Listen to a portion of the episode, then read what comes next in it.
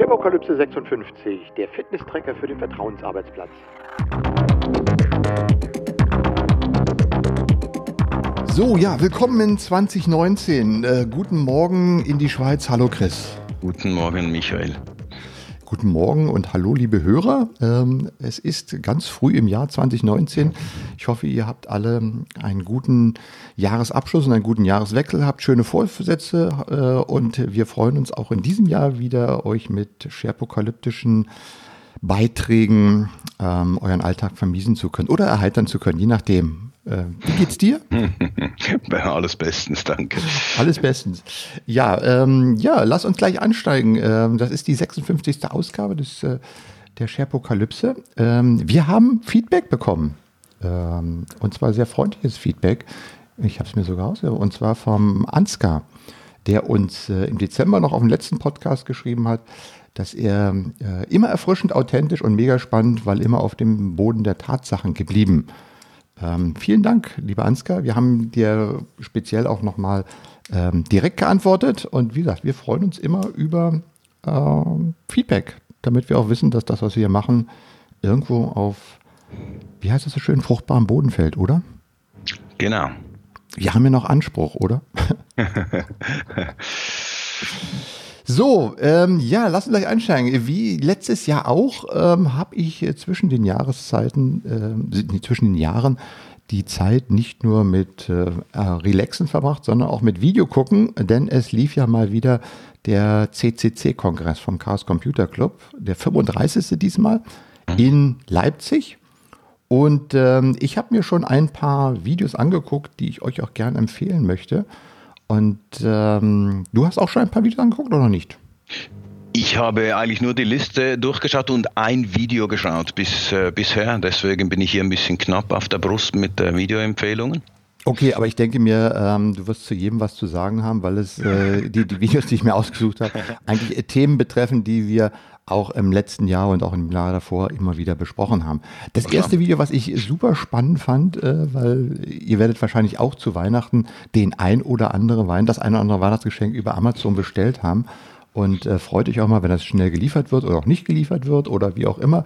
Jedenfalls, äh, viele nutzen ja gerne Amazon, weil es so äh, convenient ist. Äh, und auf der Konferenz haben sich Katharina Nokon und äh, Letty, äh, ich weiß gar nicht, wie heißt sie da eigentlich richtig mit ihrem Kampfnamen, ähm, die beiden haben sich mal zur Aufgabe gemacht, ähm, äh, die Katharina hat äh, für acht Monate sich mal bei Amazon angemeldet, hat dann diverse Bestellungen ausgelöst und hat dann im Anschluss gesagt, so liebe Amazon, äh, GDPR, DSGVO, ähm, ihr müsst mir mal Daten zur Verfügung stellen, die ihr über mich gespeichert habt.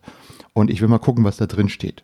Und was dann passiert ist, das berichtet sie halt in ihrem Vortrag. Und die Letty hat ihr geholfen, dann diese Daten, die sie bekommen hat, auszuwerten. Äh, es heißt dann, ähm, es ist ein netter Briefwechsel mit Amazon entstanden, weil das erste, was sie ihr geschickt haben, war, ja, geh doch mal auf amazon.de, da gibt es doch meine Bestellung, da kannst du auch sehen, was du da alles gemacht hast. Und da hat sie gesagt, nee, nee, ihr müsst ja noch mehr haben, ich möchte da gern mehr haben. Dann haben sie eine DVD geschickt mit einem PDF-Ausdruck, oder hat sie nochmal ein bisschen nachgehakt.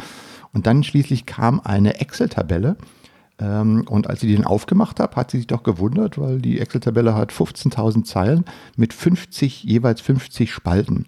Mhm. Und da ist dann nicht nur getrackt, was gekauft wurde, sondern auch, was man sich angeguckt hat, woher das Ganze kam, wohin das gegangen ist. Und äh, ja, wenn man sich das alles mal anschaut, was da alles gespeichert wird an Daten, dann kann man da schon und auch nicht nur, und auch äh, wie lange äh, zwischen den einzelnen Klicks lag und so weiter.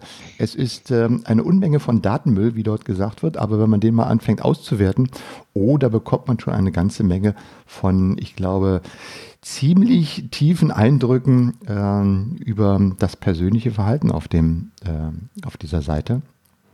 Und äh, sie hat aber gesagt, sie hat noch nicht mal diese Zusatzdienste wie Video oder äh, Amazon Alexa oder ähnliches genutzt, sondern nur die ganz normale Amazon. Ein super interessanter, spannender Vortrag, sollte sich jeder mal angucken, um mal zu wissen, äh, was Convenient Delivery und schnelle Lieferung, von der ich auch gerne profitiere, auf der anderen Seite auch für ähm, ja, wo die andere Seite der Medaille ist.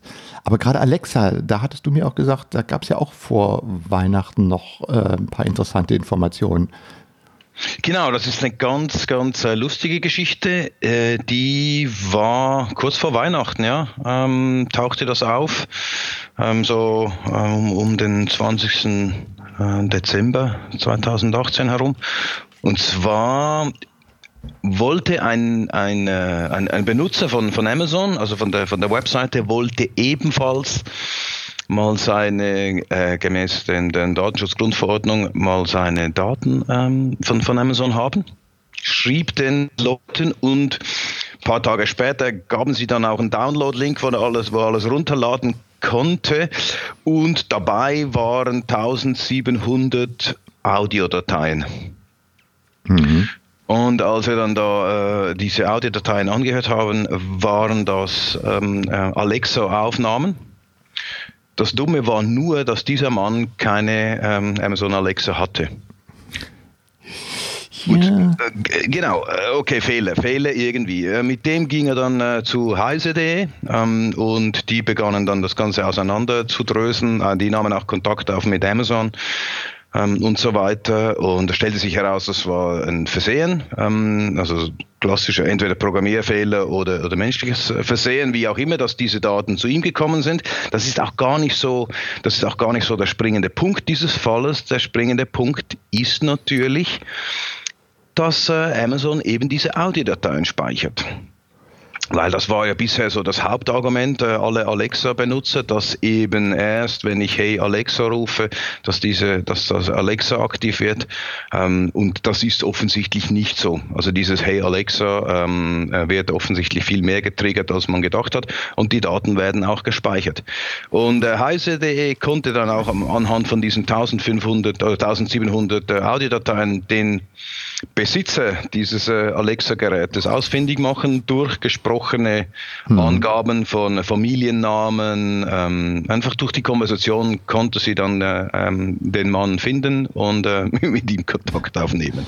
Aber das ist ja bei Alexa tatsächlich so. Also ich, ich, ähm, ich benutze sie ja auch gelegentlich. Also ich habe sie nicht permanent laufen, äh, aufgrund deiner vielen Warnungen, die du ja schon ausgesprochen hast. Aber gelegentlich mache ich es dann doch nochmal.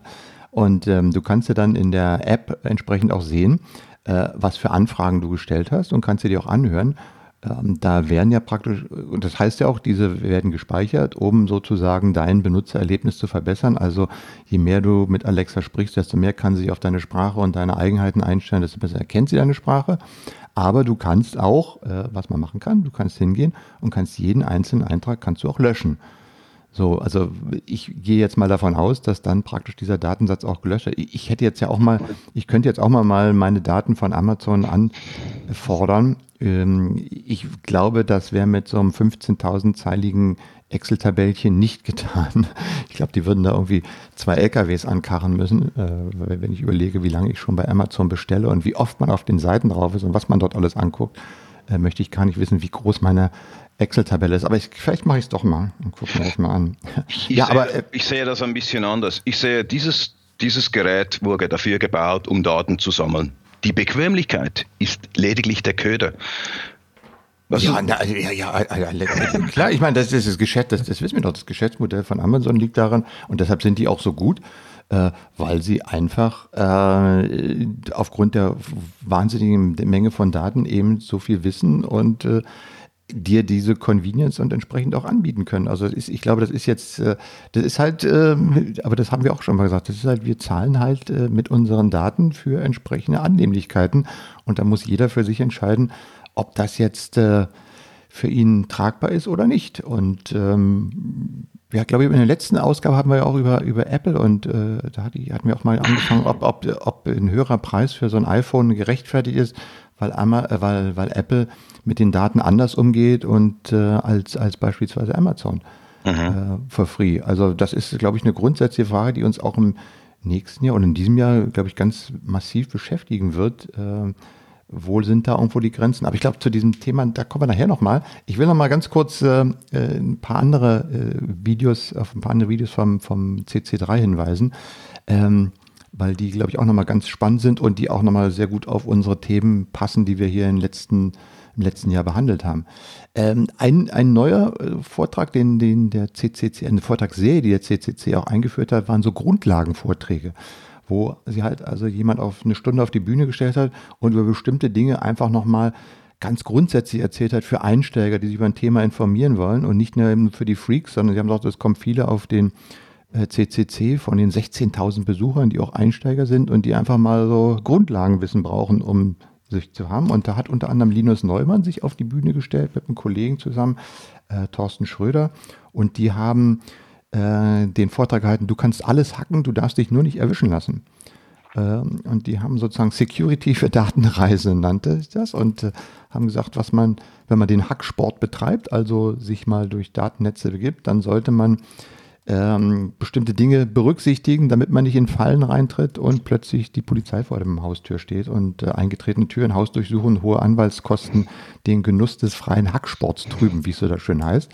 Äh, sehr spannender Vortrag und auch das ist insofern interessant zu sehen, wenn man dann mit, mit einem Tornetzwerk anfängt und denkt, oh, ich bin jetzt hier geschützt und so weiter und so fort. Aber man hat vorher schon den einen oder anderen kleinen Fehler gemacht oder an bestimmte Dinge ähm, nicht gedacht dann ist auch diese ganze Verschlüsselung für die Katz, weil man dann aus Metadaten, was auch bei ihr ein ganz wesentlicher Punkt ist, aus Metadaten einfach ganz andere Schlüsse ziehen kann und ich dann doch ähm, darüber äh, erkennen kann. Mhm. Also super spannender Vortrag, um mal so ein paar Grundsätze zu haben, dass auch nur, nur ein Tor-Browser nicht dazu führt, dass man plötzlich völlig anonym und ähm, super unsichtbar durchs Netz surfen kann, wenn man vorher nicht so ein paar Dinge berücksichtigt hat, ähm, wo man äh, einen Fehler begehen kann. Mhm. Der dritte Vortrag, der war äh, der war auch wunderbar. Thema IoT und äh, wie du sagst, die ganzen Devices, die man um sich hat. Ähm, da hat sich Michael Stalgerweil einen, einen Vortrag gemacht zum Thema Smart Home, Smart Hack. Der hat sich mal eine ganz normale Glühbirne aus, so eine äh, Remote-Glühbirne bestellen lassen, die man halt äh, per, per Netz steuern kann, IoT-Glühbirne, und hat angefangen, diese Glühbirne mal auseinanderzunehmen und zu gucken, ähm, äh, die kam halt aus China und dann geschaut, äh, was werden eigentlich für Daten gesammelt, wie werden die übertragen und so weiter. Und ähm, ja, Endergebnis war, er hat die Glühbirne quasi zu einem ähm, Einfallstor in sein Fritzbox-Netz äh, benutzt, weil er es anschließend komplett umkonfiguriert hat. Null Verschlüsselung, keine Ahnung, wo die Daten hingehen und so weiter und so fort. Ähm, auch ein ziemlich interessanter Vortrag, äh, wenn man sich den mal anschaut, um zu sehen. Also auch wenn man sagt, ach so eine kleine Glühbirne, da kann doch nichts bei sein. Ähm, ganz, es, es endet böse. Äh, ja, wirklich. Mhm. Das Ende böse? Naja, es ist also, wenn du diese Glühbirne da einschraubst und nichts machst und so machst, wie das gedacht ist, dann hast, kannst du halt äh, relativ einfach, äh, das war jetzt irgendwie nicht Raketenwissenschaft, was er da gezeigt hat, äh, ist das letztlich eine Sache, wo dann plötzlich deine Glühbirnen anfangen, äh, weiß ich was, äh, mit einem weltweiten Denial of äh, die, die, wie heißt die DOT-Attacke, äh, so ja.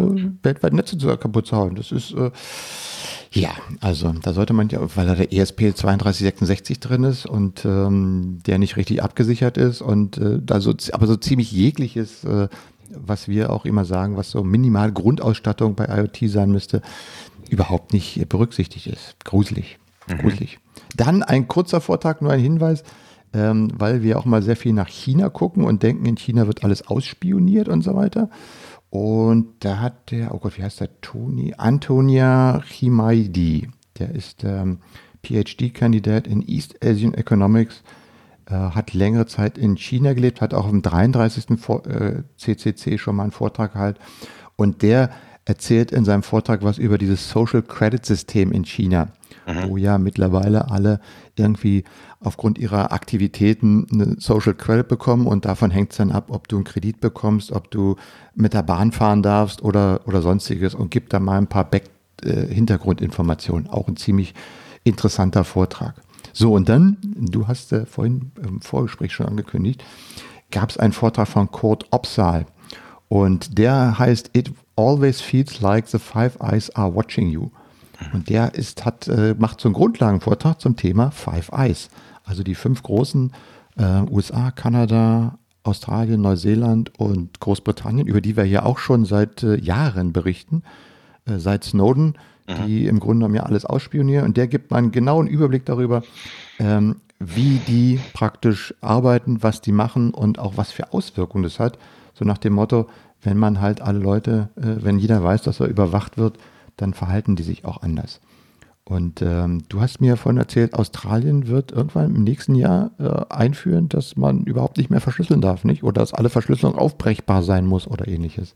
Genau, die äh, äh, australische konservative Regierung hat hier ein, ein Gesetz ähm, durchgepeitscht, dass, äh, also das kann man nicht sagen, nein, aber das, äh, die haben ein Gesetz durchgebracht, das äh, hohe Strafen vorsieht, wenn Provider Anbieter, Personen und, und so weiter auch verlangen von äh, der Behörden keinen Zugang zu, ähm, zu ihren Daten ähm, gewähren. Und, und das be betrifft ganz konkret auch Firmen. Also quasi, wenn die australische Behörde ähm, Apple von Apple verlangt, diese Kommunikation hier aufzubrechen, äh, die, die hier gelaufen ist, die sie abgefangen haben. Also eben ein, diese, also Australien ist ein Five Eyes Staat, die mhm. also die Geheimbehörde ähm, abgefangen hat, dann muss Apple ähm, die für sie aufbrechen und es muss eine Backdoor, also faktisch muss eine Backdoor vorhanden sein. Und ähm, da haben sie da, da, dieses Gesetz haben sie durchgebracht, muss man auch sagen. Ähm, da haben quasi die Linken haben, äh, also die Opposition hat sich auch dazu, ähm, ähm, äh, hat da hier zugesagt, weil sie eben das Migrationsgesetz ähm, ähm, ändern wollten. Ähm, vielleicht, das, so interessierte Kreise wissen das, dass Australien wirklich ein Hardcore-Land ist für, für, mhm. für, Migranten, oder? Die haben da diese Gefangeneninsel äh, außerhalb, wo sie die Leute zusammenpferchen und Kinder ähm, da Selbstmord begehen, weil, äh, weil hier wirklich die, die, die Menschenrechtslage äh, unter Null ist. Also es ist eines westlichen Staates oder quasi eines äh, First, ähm, wie sagt man, erstes erst, erstes Land, zweites Land, dritte, also dritte, erste Weltland, so jetzt habe ich es, ja. ähm, ersten Weltland unwürdig. Und ähm, das hat aber die Opposition dann als Trade-off gemacht. Sie hat gesagt, wir canceln das, diese, diese Situation dort und, und dafür stimmen wir, ähm, bleiben wir hier da bei euch. Und äh, aus diesem Grund ist es durchgekommen. Auf, kann man jetzt sagen, was ist der Trade-off? Ähm, lassen wir auf der Seite, aber trotzdem ist es durchgekommen. Und ähm, das bedeutet jetzt, dass, äh, ähm, dass halt, ähm, dass ich Geräte eigentlich nur noch verkaufen kann in Australien, wenn ich auch eine entsprechende Backdoor habe. Oder? Ja, ich habe auch die, das, äh, deshalb mal diesen Vortrag anhören von dem Kurt Opser. Mhm. Der hat nämlich auch erzählt, äh, der auch die, die, die verbieten ja gar nicht die Verschlüsselung. Hm? Nein. aber Sie sagen, Sie müssen es auch im Plain, aber die Regierung muss die Möglichkeit haben, die Information auch im Plaintext zu haben. Das muss der Provider halt machen. Ja, also eigentlich ist es ein Backdoor. Es muss eine, es ja, muss ja. Backdoor, es muss eine Backdoor vorhanden sein. Ja, ja, also es geht gar nicht mehr darum, also es ist auch interessant in diesem Vortrag zu hören, wie man sagt, am Anfang haben gesagt, nee, die Verschlüsselung darf nicht. Und dann haben sie mittlerweile gesagt, nee, wir, wir kehren das einfach mal um. Wir gehen sozusagen in Richtung Provider. Ihr könnt gerne verschlüsseln, ihr müsst uns nur in der Lage sein, das auch als Plaintext zur Verfügung zu stellen. Äh, könnt es alles gerne verschlüsseln, aber ähm, also wirklich ähm, übelst. Ja, also ich, ich glaube, wir können uns hier, ähm, wir müssen uns keine Hoffnung machen. Wir werden in Europa bald ähnliche Vorgaben haben. Also es ist so, es ist so wie überall die, die, die Russen Fake News verbreiten und man dagegen Maßnahmen ergreifen muss. Ich glaube, Australien ist so der erste Dominostein, der da umgefallen ist. Na, mal gucken. Lass uns nachher äh, ein bisschen später noch über 2019 und über die Zukunft reden. Ähm, das können wir gleich nochmal ein bisschen ausführlicher machen. Ich glaube, das ist ein guter Ansatzpunkt, wie, wie das im nächsten, in diesem Jahr und äh, auch in Zukunft weitergehen wird. Bin ich mal gespannt. Gut. Können wir gleich nochmal drüber reden. Ich habe noch zwei kurze, ganz kurze, ganz kurze Videos. Das eine nennt sich Wallet Fail äh, vom CCC mhm. von äh, Thomas Roth, Dimitri Nedos Pasov und Josh Datko. Ähm, die haben sich irgendwie mal eine der äh, Hardware-Wallets von Bitcoin angeguckt. Also da gibt es ja so irgendwie so USB-Sticks, auf dem du dann dein, ähm, dein, dein Wallet äh, sozusagen auf Hardware führen kannst, damit dein Rechner nicht geknackt wird und so weiter. Mhm. Ähm, also wir haben auch schon über und die haben einfach dieses Ding mal auseinandergenommen und komplett geknackt. So, genau. So, das gibt es also in diesem Video zu sehen. Und als letztes, das ist sozusagen dann mein kleines Special für euch. Schaut euch dann auch nochmal ähm, den Vortrag an von, oh, ich habe den Namen jetzt vom Kollegen hier nicht, äh, der nennt sich aber Internet of Donks. Ähm, den lasse ich einfach mal so stehen. Wir verlinken das mal in den Show Notes und den könnt ihr euch auch nochmal anschauen, ähm, das auch mit ähm, zwischenmenschlich sensitiven Spielzeug, das Internet gesteuert ist, man ganz viel Schabernack treiben kann. genau, habe ich gesehen. ja, so, das waren also, und da gibt es noch ganz, ganz viel mehr äh, auf media.ccc.de, da sind sämtliche Vorträge drin.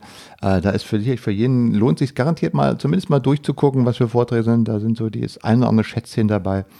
Ähm, was, äh, ja, was einen anderen Blick mal auf Dinge äh, führen kann. Also ich fand es wieder äh, super spannend, was dort so für äh, Videos und für Vorträge macht. Ich glaube, nächstes Jahr muss ich mal gucken, ob ich nicht tatsächlich mal auf die CCC-Kongress gehe. Warst du mal auf dem äh, Chaos Computer? Mhm. Ja. Ja? War ich schon vor ungefähr sieben Jahren acht Jahren, da waren die Kinder noch klein. Jetzt ist, wo die Kinder ein bisschen größer sind, ist natürlich diese Zeit zwischen Weihnachten und Neujahr ist so ein bisschen äh, familientechnisch äh, ausgebucht. Deswegen bin ich nicht mehr so oft da. Aber die sind ja relativ zeitnah immer online. Ja, genau. Also es ging ratzfatz. Und die mhm. haben ja auch, also wenn, wenn du auf ccc, auf media.ccc.de geht, also auf deren Videostreaming-Seite, mhm. ähm, da ist ja auch äh, die gesamte Infrastruktur erläutert. Die haben ja ein Wiki, äh, wo die gesamte Infrastruktur, mit der sie die Vorträge aufzeichnen, mit der sie das streamen, mit welcher Hardware, mit welcher Software, mit welchen Lösungen, kann man sich alles komplett im Wiki anschauen. Ziemlich interessant mal zu sehen, wie sie auch da die Übersetzung reinbringen, wie sie die Folien mit integriert haben und ähm, toll, toll, also äh, wer sich für das interessiert, einfach mal äh, auf dieser Seite ein bisschen rumstöbern. Gute, gute Ansätze. Weißt du, so. was mir, weißt du, was mir ein bisschen Angst macht? Also ich habe ja, wie gesagt, ich habe ein paar Vorträge angespielt, habe mir meine Liste zusammengesetzt. Das muss ich schauen, aber da schaue ich dann die ganze Stunde oder die ganze halbe Stunde. Ähm, ah, von, äh, genau, stimmt, ich habe sogar einen zweistündigen geschaut von äh, Martin Sonneborn. Ja, ja.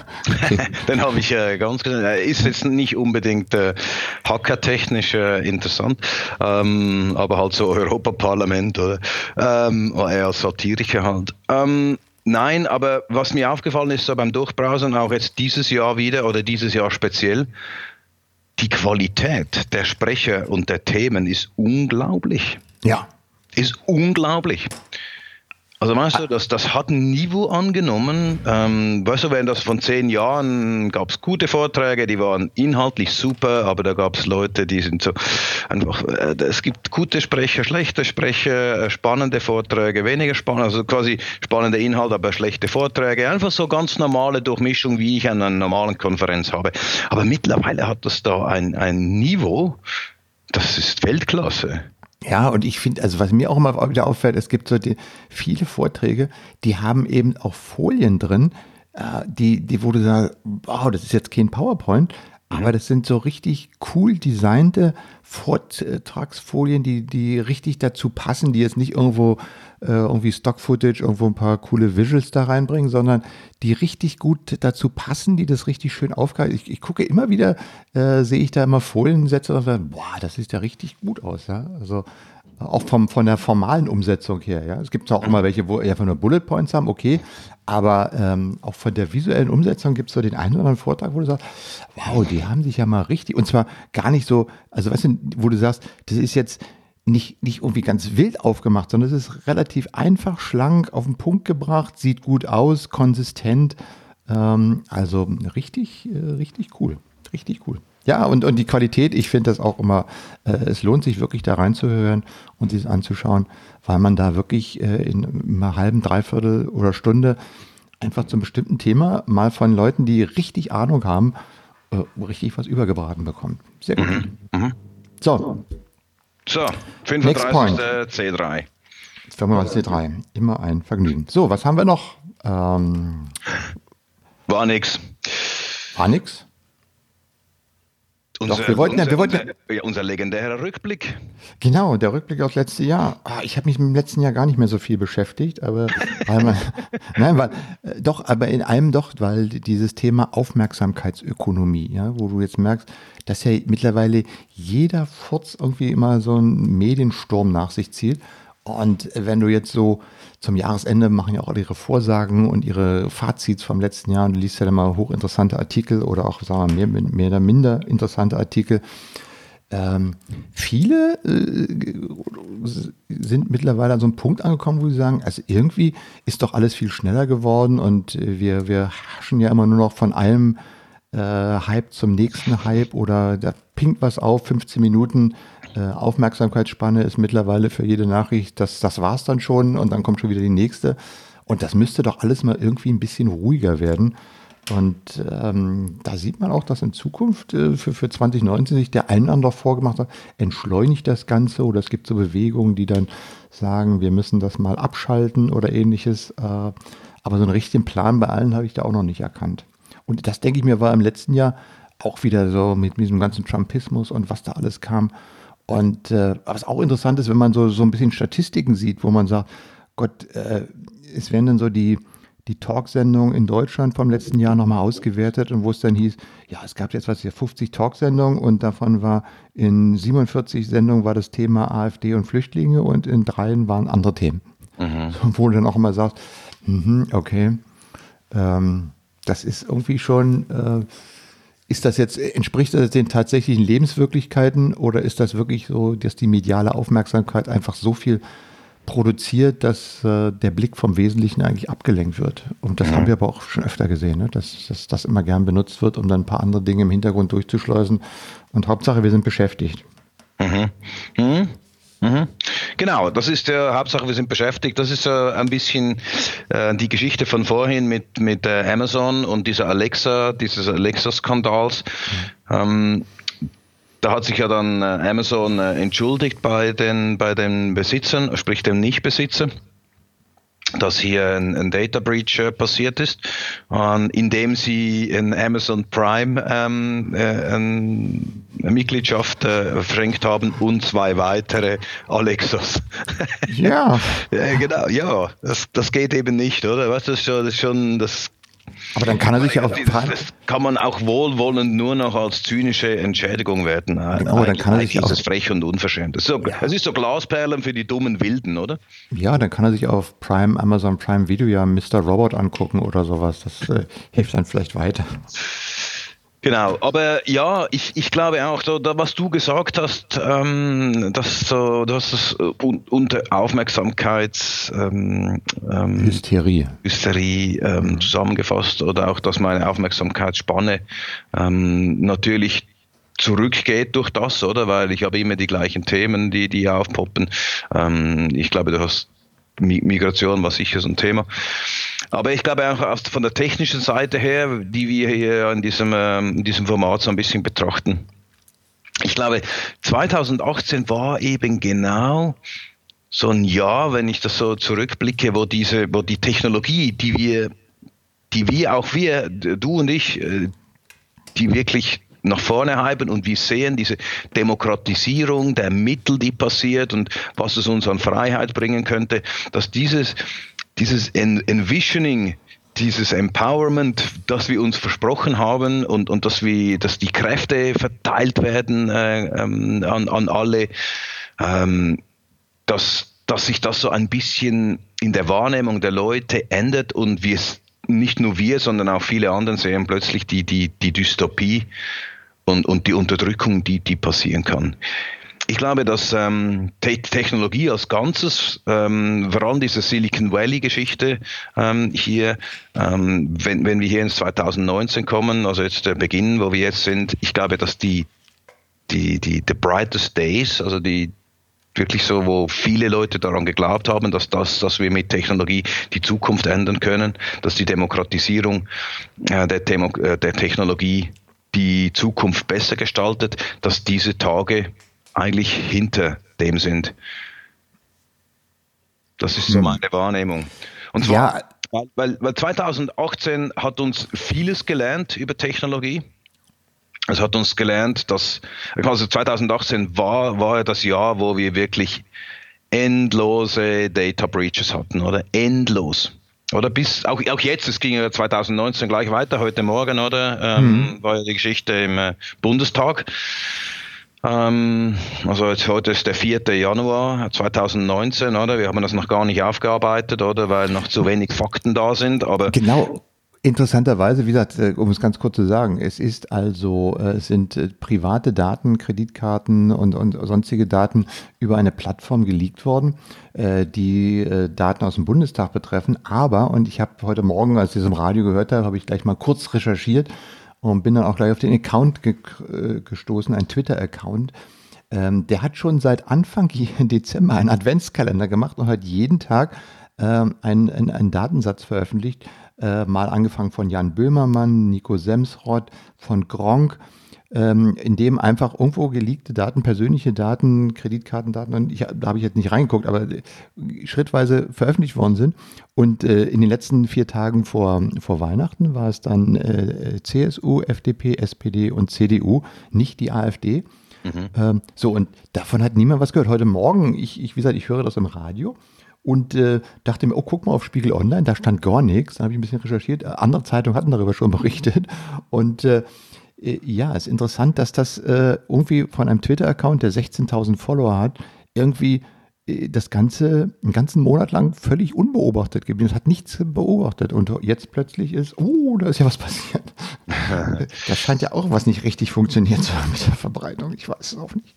Äh, doch, doch, natürlich, oder? Das ist, äh, jetzt kommt der nächste Hype, oder? Ähm, äh, wie auch immer, aber, aber diese endlose Data Breaches und und wir haben gesehen, dass, dass die, die, die Maschinen ziemlich anfällig sind. Oder? Was, was ein bisschen unter, untergeht, ist, ist immer wieder 2018 hatten wir diese zwei Hardware-Bugs wie Spectre und Meltdown. Ähm, ich meine, das ist 2018 ist hier wirklich auch ein historisches Datum, weil das ist das erste Mal in der Geschichte der, der Menschheit, wo alle Maschinen der Welt einen Fehler haben, der, der das System grundlegend unsicher macht.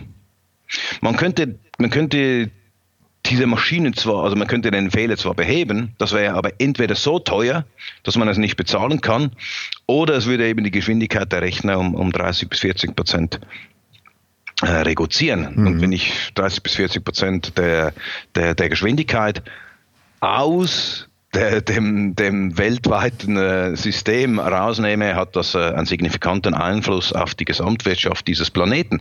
Und ich glaube, das war erstmal in diesem Jahr, dass sowas passiert. Und das ist nicht das letzte Mal. Aber jetzt hat es begonnen, oder? Ich habe einen Fehler in allen Rechnern auf der Welt. Ja. Und wir unternehmen nichts. Wir können, wir, wir sind, uns sind die Hände gebunden. Es ist unlösbares Problem, oder? Ja, und äh, du, du hast jetzt gerade dich ja. hier so ein bisschen auf die Technik beschränkt. Ich glaube auch, äh, viele von den diesen ganzen disruptiven äh, Geschäftsmodellen stehen an einer Ecke, wo man das, äh, sich grundsätzlich überlegen muss, ob die tatsächlich irgendwie äh, uns den Weltfrieden und, und besseres Leben ermöglichen. Äh, Beispiel mit diesen ähm, Fahrradverleihdiensten, die du mhm. ja mittlerweile auch in, in Berlin mittlerweile, wenn du in der Innenstadt bist, da findest du ja mittlerweile eine bunte Vielfalt an mindestens sieben, acht, neun, zehn verschiedenen Fahrradanbietern, wo du halt per äh, Smartphone dein Fahrrad mieten kannst. Teilweise kommen die aus China. München hat im letzten Jahr ja dieses äh, Chaos gehabt, dass dieser eine Anbieter pleite gegangen ist und plötzlich irgendwie 6000 Fahrräder äh, München vermüllt haben, weil keiner mehr sich um diese Fahrräder kümmert und die man auch nicht mehr benutzen kann und ja, dann bleiben die halt liegen. Mhm. Und du siehst das auch bei, bei, bei anderen äh, wie Uber und wie Airbnb, die jetzt anfangen, auch selber Hotelanlagen zu bauen ähm, oder in der Innenstadt äh, Apartmenthäuser übernehmen, um die dann zu, ähm, was ich was, wo, Hotelimmobilien umzubauen, ähm, dass sich auch viele Widerstände da geregt haben dass all das äh, irgendwie doch noch nicht so der richtige Weg war. Und ich denke mir, in 2019 wird da einiges passieren. Und ich glaube auch, dass wir jetzt gerade in den letzten Tagen von Apple gehört haben. Ähm, das ist, glaube ich, auch ein Punkt, wo ich kann das noch nicht so richtig einschätzen, aber die Aktie ist ja nun doch rapide gefallen aufgrund der schlechten Verkaufszahlen in, in, in China, sagt man ja. Ähm, auf der anderen Seite ist natürlich die Frage, braucht man immer noch das neueste Device? Muss das so ein wahnsinniges Geld kosten?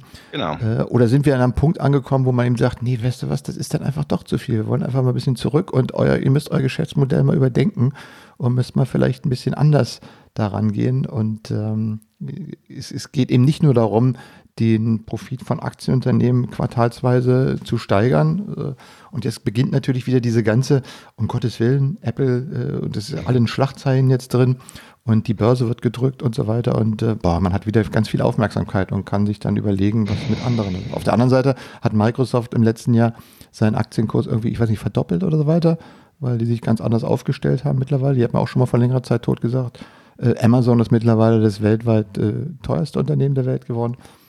Ähm, also äh, da ist, glaube ich, bei diesen ganzen Geschäftsmodellen, diese permanente, wir müssen alles disruptiv behandeln. Ich weiß nicht, mittlerweile haben sich, glaube ich, auch einige festgestellt, ähm, das kann auch nicht so ganz der, der wahre Weg sein. Und ich meine, wir haben ja noch fürs neue Jahr das Thema KI mhm. äh, ganz massiv vor uns liegen. Und ich glaube, wir haben es beim letzten Mal auch schon gesagt, äh, wenn wir da nicht relativ zügig irgendwas finden, äh, was dieses ganze Thema KI äh, in gesellschaftlich vernünftige Bahnen lenkt, dann werden wir da genauso äh, in die Fallen reinlaufen, wie wir es mit GDPR gelaufen sind und, und äh, wenn die ganzen Fehler nochmal machen, dass einfach Dinge passieren, ohne dass das reguliert wird und irgendwann stehen wir dann davor da und sagen, äh, das wollten wir aber gar nicht. Das genau. Ist, äh, ne? und das, äh, und das denke ich mir aber, da, wenn ich das so, die Prognosen und so ein paar äh, Artikel, die ich jetzt über den Jahreswechsel gelesen habe, die sich mit äh, ein bisschen Zukunftsperspektive beschäftigt, ähm, da gibt es eine entsprechende Strömung, die ähm, in die Richtung geht, die sagt, da müssen wir, glaube ich, mal ganz grundsätzlich äh, und recht zügig was machen. Die Frage ist nur, ob das tatsächlich auch umgesetzt werden kann. Genau, aber das ist ja, das, das ist, sind ja meine Worte, dass ich sage, 2018 hat es so ein bisschen gekippt. Oder? Bei uns hat es ein bisschen ja. früher gekippt, aber 2018 hat es in der breiten Masse gekippt. Und ich glaube, es hat auch bei den Leuten gekippt, die sich jetzt nicht technologisch ähm, ja, so tief oder tief, tief, tiefer mit, äh, mit der Materie auseinandersetzen, dass sie skeptischer geworden sind gegenüber ähm, ihren, ihren Apps, gegenüber ihren Smartphones, gegenüber, was weiß ich, gegenüber Facebook. Facebook ist für mich auch so etwas 2018. Ich glaube, 2018 war Peak Facebook. 2018 war der Moment, wo Facebook die, die Höhe hatte und wo es, gekippt, wo es kippt. Aber von, von jetzt an geht das Facebook schlechter. Ja, aber ich sag mal, das ist auch, da habe ich mir auch überlegt. Ich habe ja auch überlegt, äh, weil der eine oder andere hat ja auf seinem Facebook-Account so, ich äh, gehe jetzt weg von Facebook, im neuen Jahr bin ich nicht mehr da und so weiter. Ich habe mir das auch mal überlegt. Ich habe gesagt, okay, ich muss mal meine Nutzung auch vielleicht mal ein bisschen überlegen. Äh, da ist so viel Scheiß drauf. Ich bin dann mal durch äh, diverse Abos gegangen und, und Gruppen und habe eine ganze Menge rausgeschmissen und einfach mal den, den Stream entseucht und äh, versuche mich dann mal wirklich nur auf die Leute zu konzentrieren, die wirklich interessant sind. Auf der anderen Seite, wenn da jetzt mal eine Million User weggeht, ich meine, Facebook, was, wir haben die 2,5 Milliarden User. Ich meine, das ist, es hört sich immer so gut an, ja, der Peak ist weg, aber die sind ja auf einem ganz, äh, vom, von den Nutzern, nutzen ja eh noch Milliarden Leute nutzen Facebook. Also was, aber ich glaube, was du aber was was ich aber was wie interessant ist, dass aufgrund dieser ganzen Cambridge Analytica und sonstigen Fails, dass da jetzt ein Druck auf Facebook bekommt, auch die anderen großen, ähm, dass man sieht, ist das wirklich so gut, wenn wir äh, irgendwie mit, mit fünf großen Firmen die Welt regieren lassen und einfach so und Staaten da eigentlich gar nicht mehr sich so richtig ähm, ihre eigenen Regularien durchsetzen können und äh, das quasi so eine eigene Weltregierung geworden ist, die einfach Dinge bestimmen und machen so, wie sie wollen und sich um nationale Gesetze oder ähnliches gar nicht kümmern. Und da hat sich, glaube ich, doch ein, äh, ein Umdenken auch eingestellt und ähm, das sieht man, ich glaube auch, dass da dieses Thema GDPR einen gewissen Anteil dran hat, dieses Bewusstsein erstmal zu wecken, dass man da irgendwie das nicht im freien Wildwuchs wachsen lassen sollte. Ja, ja, natürlich. Aber, aber das geht ja genau in diesen Punkt hinein, wo, wo ich sage, ich glaube, das war der Peak. Der Peak war, jetzt geht es nicht mehr weiter, oder? Also das ist quasi, das ist die, das ist die, die, die oberste Ebene des Fames der Userzahlen im, im, im bezahlenden Westen, also in der ersten Welt. Klar gewinnen sie noch User dazu, aber das sind so quasi in Zweit- und Drittweltländern. Die sind natürlich, vor allem in der dritten Welt, sind die für die Werbetreibenden sehr uninteressant. Ähm, also insofern ist, ist, ist, hier, ist das hier für Facebook äh, zwar äh, auf dem Papier ein Gewinn, aber ich glaube nicht, dass, sie, dass, sie an dass Facebook an Relevanz gewinnen wird. Das meine ich mit Peak sondern ich glaube, Facebook wird über die nächsten äh, Jahre eher an Relevanz verlieren. Ja, also ich denke mir auch, das ist ähm, ja. Aber Facebook, ich glaube auch die stirbt den Usern, weißt du, die, die Facebook, Facebook sterben die User weg. das ist ganz einfach. Und es kommen keine neuen nach. Es kommen keine neuen nach, oder? Es, klar kommen noch irgendwie in der dritten Welt kommen noch User nach. Ähm, dort gibt es noch einen gewissen Hype, das können Sie noch äh, raushören, aber quasi in der ersten Welt ähm, sterben Ihnen die User einfach weg. Das ist ganz einfach. Ähm, die sterben weg vom Alter.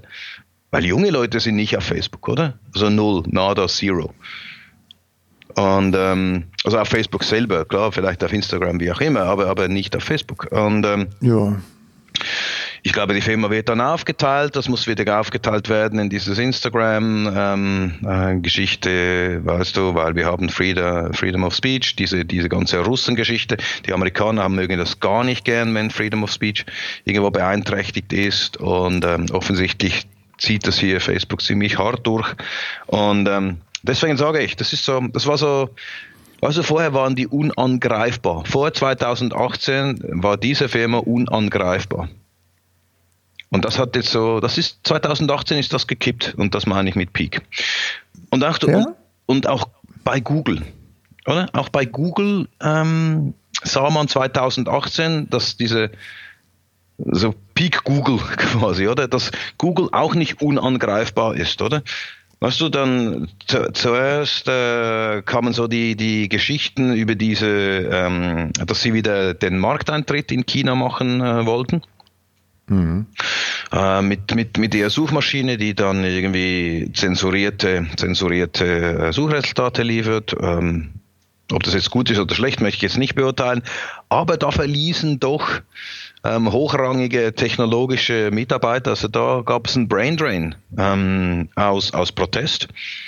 Ähm, das gab es vorher so wie nie. Man hört auch nicht darüber, weißt du? Das, und das gab so ein, ein, ein Entrüsten ähm, und, und da gab es so Pressure, bis sie das dann sagen müssen, okay, wir, wir gehen da raus, oder? Also quasi wie der, der Schaden, den Image-Schaden, den wir uns hier einhandeln, mhm. Äh, der ist mhm. irgendwie ziemlich groß. Und, und Image-Schaden war dann auch, weißt du, die Geschichte, dann gab es diese Google Walkouts, oder? diese, diese Mitarbeiterprotest, äh, wie, wie Google da Sexual Harassment äh, mhm. äh, handelte, auch in, in Zürich, oder, wo ja Google äh, auch einen Sitz hat. Äh, auch hier haben wir in der Zeitung dann gesehen, standen da die Leute vor dem Google-Gebäude. Weißt du, da, da, stehen die Mitarbeiter auf. Weißt du, weißt du, wie viel es braucht, dass du, dass du sagst, weißt du, jetzt arbeite ich nicht mehr. Ja. Jetzt gehe ich da raus, oder? Weißt du, ich habe das sowas von nicht im Griff, mir reicht's jetzt, oder? Ich lege jetzt meine Arbeit nieder. Weißt du, das ist schon, äh, das ist schon, das ist schon Next Level, oder? Und auch hier, Google ist nicht unangreifbar. Wenn niemand mehr für Google arbeitet, dann ist es einfach aus, dann ist Google nichts mehr. Da kannst du sagen, wir möchten alle Google äh, nutzen, aber niemand äh, programmiert etwas mehr für Google. Dann ist es irgendwie auch aus dem Haus. Und, ähm, und vergessen wir nicht, weißt du, Google Plus, aus, Schluss. Ja, auch eingestellt auch angestellt. Also weißt du, so ein Datenleck hier und ähm, ähm, dass sie sagen, wir, das geht nicht mehr sowieso, dass wir, wir hören. Und auch da meine ich, es ist so, es hat hier so einen Punkt erreicht, oder, wo auch Google nicht mehr unangreifbar ist, oder, wo selbst die Mitarbeiter aufstehen und sagen, die Loyalität gegenüber meinem Arbeitgeber kann ich so nicht mehr liefern. Mhm. Weißt du, das geht in eine Richtung, das ist nicht mehr okay.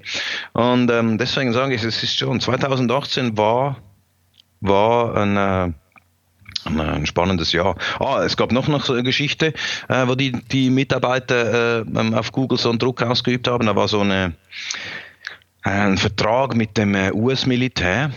Ähm, irgendwie ah, ja. zu äh, Bilderauswertung von, von Drohnen oder? Ich genau. erinnere mich, ja. Genau, das war irgendwo äh, mit, Mitte Jahr, oder? Und ähm, diese, diese, dieser Vorstoß in die, in die Rüstungsindustrie, das hat bei vielen Google-Mitarbeitern für dazu mal schon, als der, der Vertrag gesetzt hat, für, für Frustration gesorgt. Und, ähm, und äh, dann wurde dieser Vertrag erneuert und dann war aber der Druck der Mitarbeiter so groß, dass, dass dann Google ähm, äh, ausgestiegen ist. Also ich glaube, das ist schon da, da ist 2018 ist doch einiges passiert, ähm, das vermutlich, wie ich gesagt habe, eingangs, ähm, dass, dass 2019, ähm, dass wir das ähm, anders sehen und, und eher ein bisschen dystopischer sehen, was die Technologie macht, statt einfach nur ähm, Freiheit und, und ähm, wie soll ich sagen, Power für, für alle ähm, durch die Gleichverteilung äh, der Mittel. Mhm.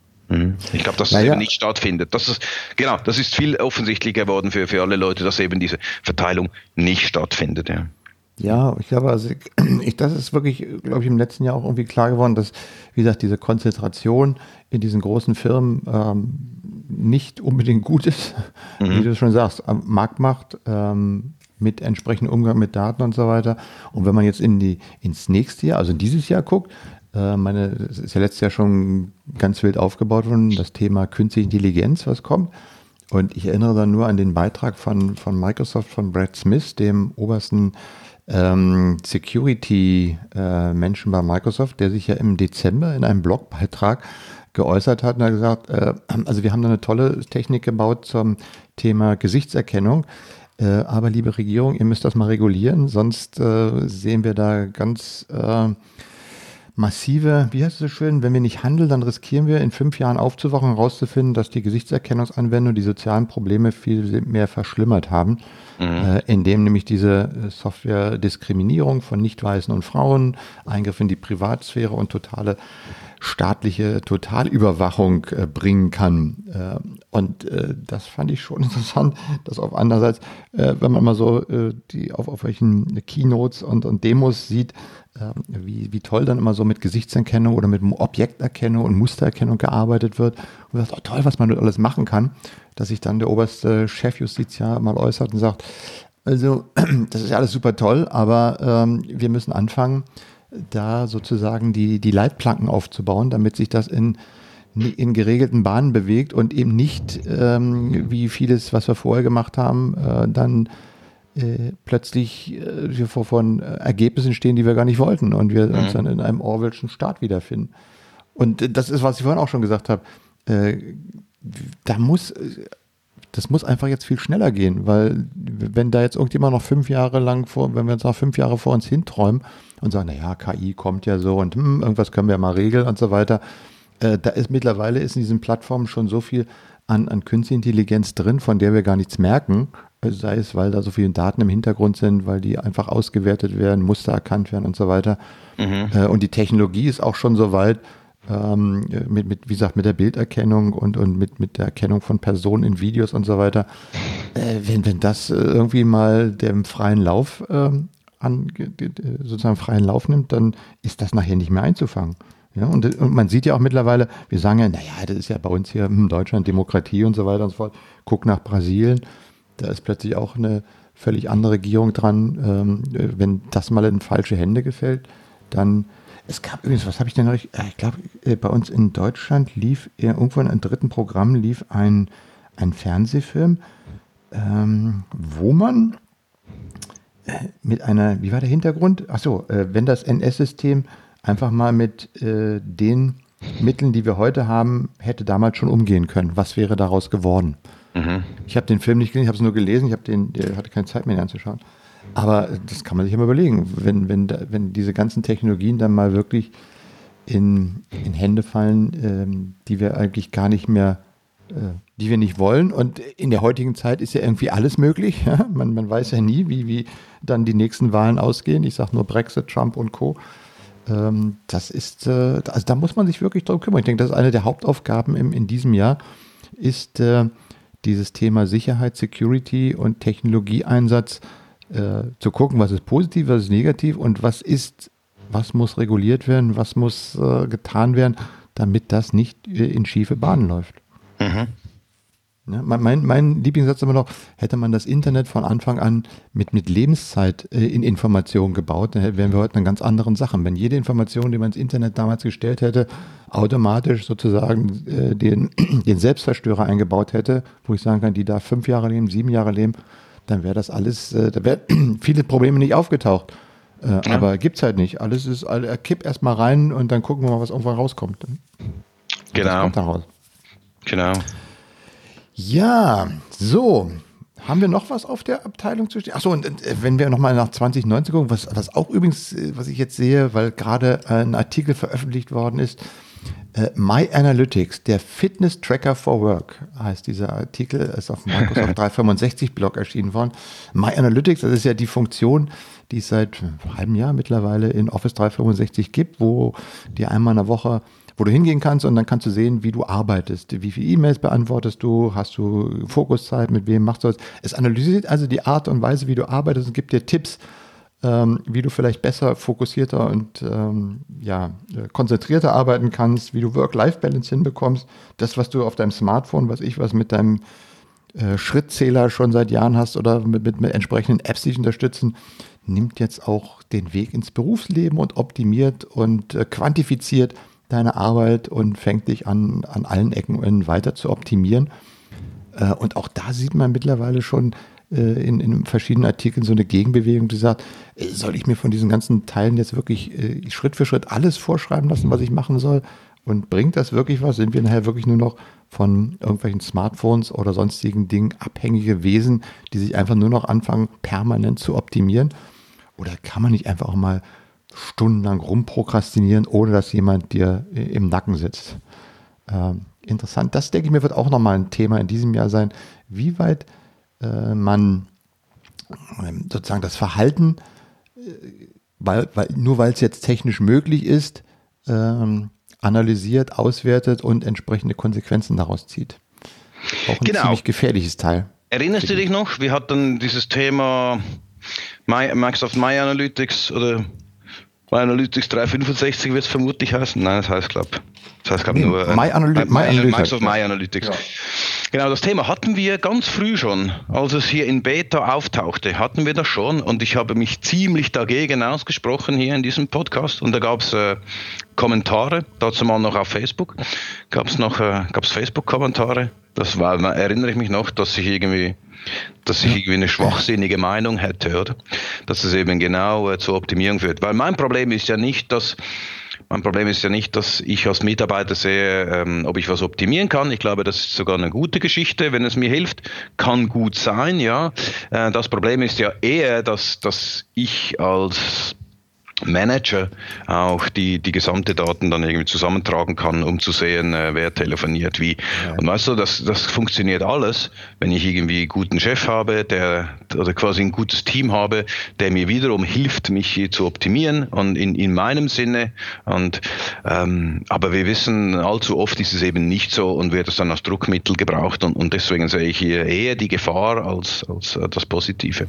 Das ist ja wie, wie, wie mit der Gesichtserkennung. Weißt du, auf der einen Seite, ja, ja, äh, du kriegst ein paar Analysen, kannst es anschauen und es kann dir helfen, mhm. äh, dein, dein, dein, deine Arbeitsweise zu überdenken, nachzuarbeiten, das ist klar. Auf der anderen Seite, äh, wenn die Daten erstmal da sind, wachsen, wachsen Begehrlichkeiten und man könnte sagen, oh, wofür kann ich den noch nutzen? Und dann eben mal so ein Vergleich von Mitarbeitern, ja, guck mal, du brauchst ja so und so viel mit ihm, aber der braucht ja viel weniger, wieso das denn? Und so weiter, ne? nach dem Motto, wenn man das mal, also, äh, und da eben äh, rechtzeitig zu sagen, okay, ist ein interessantes Tool, wird da und dafür genutzt und dafür darf es nicht genutzt werden. Und das muss auch klar sein. Mhm. Und, und muss auch umgesetzt werden. Und ich denke mir, das ist, äh, äh gibt, ist, glaube ich, ein gutes Beispiel mit diesem ganzen Thema KI.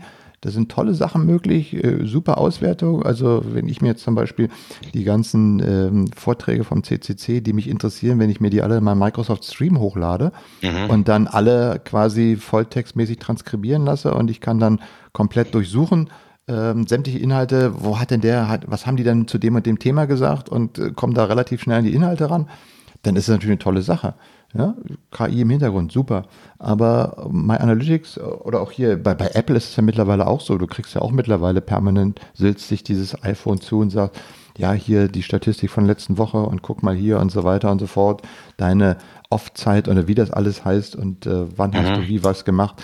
Ja, und du wirst permanent, äh, sagen dir diese Maschinen jetzt, ähm, äh, gut, man kann es auch abstellen, ja. Und äh, auf der anderen Seite wird dieses ganze Softe, ich kann mich noch gut erinnern, vor zehn Jahren, wenn wir Intranets aufgebaut haben, kam immer die Frage auf, ROI, was ist denn der ROI von, wenn wir so ein Intranet aufbauen? Ja, gesagt, mhm. weißt du was, wenn jeder Mitarbeiter pro Tag 20 Minuten Zeit einspart, oder 30 Minuten Zeit einspart. Rechne mal hoch, was der kostet und äh, das bringt das Internet und dann hast du am Jahresende, weiß ich was, 200.000 Euro gespart und davon kannst du ja schon locker ein Intranet bauen. So, aber genau messen können wir es nicht, aber du musst halt so ein bisschen dran glauben, dass das einfach besser ist und so weiter. So, das haben wir vor zehn Jahren gesagt. Heute sagst du, oh komm, hier, Analytics, kann ich dir ganz genau sagen, was wann, wie, wo gemacht wird. Wir können das alles optimieren. Das heißt, diese weichen Faktoren, die mhm. diese Information Worker Aktivitäten, das, wo ähm, wo, wo Einstein sich früher im, im Patentamt vors Fenster mit nackten Füßen gesetzt hat und einfach mal drei Stunden aus dem Fenster geguckt hat und über die Relativität nachgedacht hat. Ja, das ist heute so vielleicht gar nicht mehr so unbedingt möglich, sondern es wird angefangen, auch diesen Bereich zu quantifizieren ähm, und, und mit, mit Zahlen zu versehen und bewertbar zu machen. Ähm, und da muss man eben aufpassen, weil wir haben immer Schwierigkeiten gehabt, um zu sagen, ist da ein reines Zeitmaß wirklich, gibt es das wirklich wieder, was in den Inhalten gemacht wird? Ja, weil ob ich meine mhm. E-Mail schneller oder kürzer beantworte, keine Ahnung. Mir hat heute, ich habe mir meinen MyAnalytics mal angeguckt, der sagte immer, ja, du liest ja so viele E-Mails. Ja klar, ich kriege auch so viele E-Mails. Ich schreibe wem weniger. ist schon ja, so, ja. Ja, Aber, genau. ja, und dann da guckst du auch hin und sagst. Also da ist, glaube ich, das ist genau der Punkt. Technologie kommt immer mehr und wir können die auch gar nicht unbedingt aufhalten, weil es kommen immer neue Ideen und man kann, dadurch, dass es alles in der Cloud ist, kann man das alles innerhalb von kürzester Zeit ausrollen und dann ist es einfach da und da musst du ein Konzept haben, was mache ich damit, was mache ich damit nicht. Und da muss man, muss man dranbleiben. Und das wird, glaube ich, immer wichtiger. Weißt du, es ist einfach keine Innovation.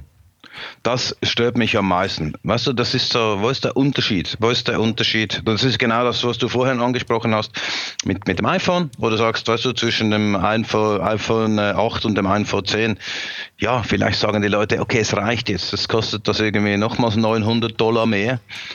Ähm, und der Bildschirm ist nochmal ein bisschen größer und ähm, aber, aber ja. ja. aber ich kann einfach nicht mehr fotografieren und ich kann nicht mehr Podcast hören und ich, ich weiß einfach gar nicht mehr, was ich mit diesem Gerät machen soll, behalte ich das alte. Äh, dass dieser Punkt ist einfach erreicht.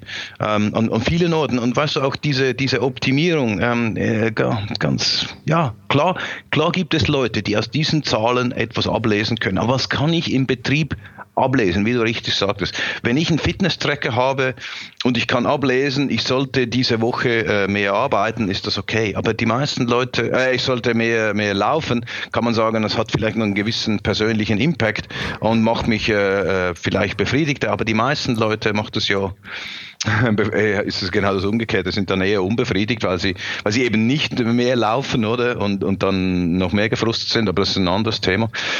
Aber äh, da sehe ich dieses, wie du sagst, sehe ich diese Daten, sehe ich könnte, ich könnte mehr telefonieren oder ich schreibe mhm. zu viele E-Mails. Ja, äh, ich meine, ich bin hier eingebunden in einen Zwang. Ich habe doch irgendwie keine Chance. Kennst, kennst du diese, diese äh, Dienstleister, die so Dogwalking anbieten? Ja, ja, ja. Wenn dein Hund nicht selber, ich, ich ja, hatte ja schon überlegt, ob ich so ein Startup gründe für Smartphone-Walking, wo ich dann einfach mein Smartphone hingehe und der, der läuft einfach mal für mich eine Zeit, damit mein Smartphone die richtigen Schritte drin hat und weiß, dass es mir gut geht. Und, ja, da äh, kannst du diese Pokémon, diese Pokémon-Eier kannst du ausbrüten. Kannst du für alle Pokémon, ja. kannst du ähm, äh, walk, äh, genau, Pokémon äh, Walk-Dienst. Genau, aber ja, aber weißt du, was ist bezeichnend? Ähm, einer der schönsten Artikel, den ich äh, dieses Jahr gelesen habe, oder nein, Ende Jahr äh, gelesen habe, ist von TechCrunch. Ende Jahr und der heißt Put down your phone if you want to innovate. Oder? Ja. Und, und, äh, genau, weißt du, und, und was sie sagen ist, ähm, alles, was wir gemacht haben 2018, ist, war keine Innovation. Oder quasi alles, was wir in der letzten Zeit so gemacht haben, ist keine Innovation mehr, sondern wir haben nur noch Bestehendes verbessert. Es gab nichts Großartiges mehr. Und ähm, auch hier der Tenor, wir, die Technologie ist so an einen Punkt gekommen, wo wir nicht mehr so richtig daran glauben. Vielleicht müssen wir wieder mal Dinge lösen, die sich außerhalb der Technologie bewegen. Mhm. Und ähm, das meinen sie damit, dass äh, so, so, äh, der Schlusssatz sagt genau so, so put, put your phone down uh, this year and, and build something. Soon it might be too late. Und weißt du, das ist TechCrunch.com. Das ist nicht irgendwie äh, ähm, irgendeine Webseite, sondern das ist diese Startup-Geschichte. Äh, äh, ich meine, es ist eine Instanz hier im Internet und es ist schon verwunderlich, dass auch die sagen, es ist so, ja, vielleicht sollten wir einfach mal unser Telefon weglegen. Ach, das wäre jetzt schon ein schöner Schlusssatz. Das wäre ein schöner Schlusssatz. ja, weil wir sind ja, wir sind ja schon eine, wir kratzen gerade die Ein-Stunden-Marke bei diesem Podcast. Und, äh, Na, dann lass mich, lass mich noch die Schlussgeschichte aus der Schweiz machen. Oh ja, natürlich. Ich habe auch noch zwei Schlussgeschichten, aber wir machen das kurz. Was, was gibt es Neues in der Schweiz? In, in, der, in, der, in der Schweiz was ist etwas total Lustiges passiert. Ähm, aber auch ein bisschen wegweisend. Äh, die Basler Polizei, Basel ist ein Kanton in der Schweiz, ähm, an der deutschen Grenze, und äh, die hat fünf Teslas gekauft. Irgendwie diese 500 PS starken äh, mhm. Äh, Tesla X äh, Boliden. Und ähm, die, die ersten werden, sollt, die ersten drei sollten äh, dieses Jahr, das anfangs 2019 dann in Betrieb genommen werden. Die haben sie schon gekauft, die stehen da. Es gab ein bisschen Kritik, weil die Autos so teuer sind, hm, hm, hm, aber wie auch immer, Strom und so weiter. Äh, alles in Ordnung. Jetzt können diese Fahrzeuge aber nicht eingesetzt werden, weil, ähm, weil, weil wir hier ein, ein Problem haben mit äh, Daten. Daten. Genau. Die die, diese Teslas ähm, äh, haben ein Mikrofon eingebaut und diese Mikrofonaufnahmen gehen äh, 24-7 an, an Tesla, die werden dort äh, ausgewertet und ähm, verschiedene Gründe. Äh, anyway, ähm, jetzt haben wir gemerkt, dass ich die, wenn die Daten äh, immer übermittelt werden können, haben wir ein Problem, weil Polizisten ähm, unter Umständen äh, Namen, ähm, Adressen, ähm, oder halt, ähm, ähm, ja, wie soll ich sagen, sensible Daten äh, besprechen mhm. müssen. Ähm, A und ähm, B habe ich die Positionsdaten dieser Autos, oder? Die auch, auch damit kann ich natürlich super Korrelationen machen und diese Daten werden auf Servern in den USA gelagert. Das heißt, ähm, das haben sie sich natürlich nicht überlegt, oder? Aber ich habe ein, wir haben ein Privacy-Issue. Und das ist ja schon noch spannend, dass ich jetzt äh, plötzlich ein Auto kaufe, ähm, ist da spreche ich nicht mehr nur über, über Technik, PS und Motorengrößen und äh, nehme ich hier Wasserstoff oder, mhm. oder Energie, also Strom. Ähm, sondern ich muss jetzt tatsächlich auch über Privacy äh, sprechen, oder? Und das äh, ist doch irgendwie ein, ein bisschen neu und äh, hatten wir so ein bisschen vorausgesehen, oder? Aber jetzt, jetzt habe ich erst einmal den Fall gesehen, dass wir hier ähm, beim Autokauf äh, in einer Behörde tatsächlich ein Privacy-Issue haben. Naja, aber es ist, äh, reiht sich ja nahtlos in das ein, was ich gerade gesagt habe. Ja? Tolle Technik, oh komm, wir kaufen uns so ein Ding. Und dann stellt man fest, äh, oh Moment mal, da ist ja noch ein paar Sachen drin, äh, das darf man ja eigentlich gar nicht, das wollen wir eigentlich gar nicht. So nach dem mhm. Motto, äh, ja, man ist fasziniert von der Technik, sagt, oh ja, das brauchen wir, ist super toll und wir sind ganz innovativ. Und dann kümmert man sich erstmal darum, was passiert. Man muss sich vorher darum kümmern, was da passiert. Ich meine, seit äh, März oder April haben wir doch in Deutschland, dass jeder Neuwagen mit einem GSM-Modul ausgeliefert wird. Ne? Die sind doch alle mittlerweile äh, online trackbar für, für die Notrufgeschichte. Das ist ja auch, ich habe jetzt noch nicht gelesen, dass da irgendwas hm, schiefgelaufen wird, aber das ist ja mittlerweile auch in den, in den Neuwagen ist das ja mittlerweile drin. Ich meine, was man damit noch alles machen kann. Ähm, ah, ja, ja das, das hören wir dann am 36 C3. das kann gut möglich sein.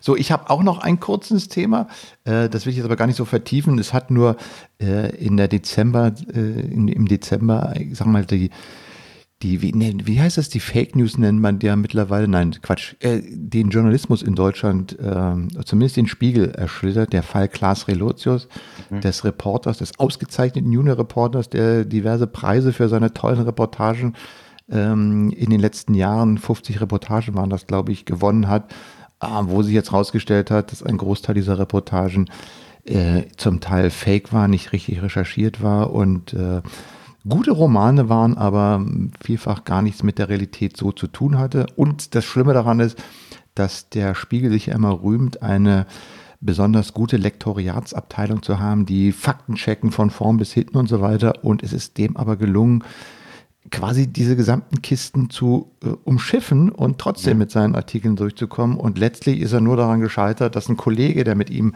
an einem Ding arbeiten sollte, auf bestimmte Punkte gestoßen ist und der dann auf eigene Verantwortung ähm, dann mal dem einen oder anderen nachgegangen ist und festgestellt hat, das stimmt ja alles so gar nicht. Ähm, und das ist natürlich so für einen Spiegel, der äh, jemand, der ich, der den auch schon lange, lange Zeit gelesen hat und der auch gemerkt hat, wie über die Jahre ja mittlerweile auf SharePoint, äh, auf, auf äh, Spiegel Online so die Qualität ja auch immer mehr in Richtung Klickjournalismus und so weiter geht. Äh, aber trotzdem war immer noch äh, bestimmte Artikel ganz gut recherchiert waren, der dann sagt, oh, das ist aber, ja, das ist ja so eine richtige Super-Sharepokalypse, so ein richtiger GAU. Äh, mhm. dass, dass, dass sowas äh, da tatsächlich noch möglich ist. Also äh, der Spiegel bemüht sich zwar jetzt um eine Aufklärung, hat ja eine eigene Rubrik aufgemacht, wo genau drin steht, was sie jetzt machen und wie und was.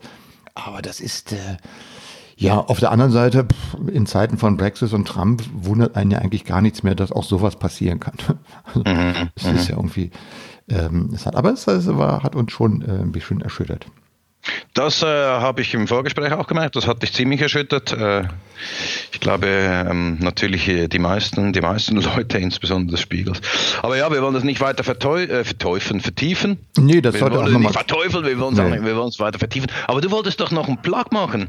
Ja, genau. Ach so, ja, genau. Jetzt äh, kann ich sagen, dass äh, der folgende Beitrag Spuren von äh, Product Placement enthalten kann. ja, und zwar, es gibt äh, das Podcamp in Deutschland. Das ist eine Veranstaltung, ein Barcamp für Podcaster. Das findet einmal im Jahr statt. Ich glaube, in diesem Jahr in dem März in Essen, glaube ich, zum dritten Mal.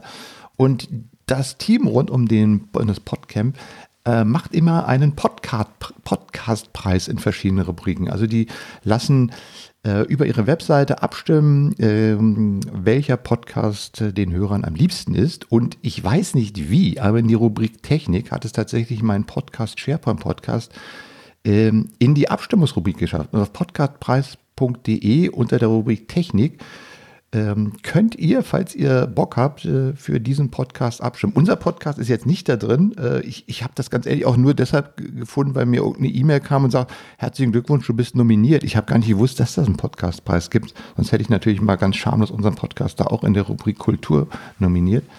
Ähm, ja, und jetzt bin ich da drin. Bis 15.02. kann man da abstimmen.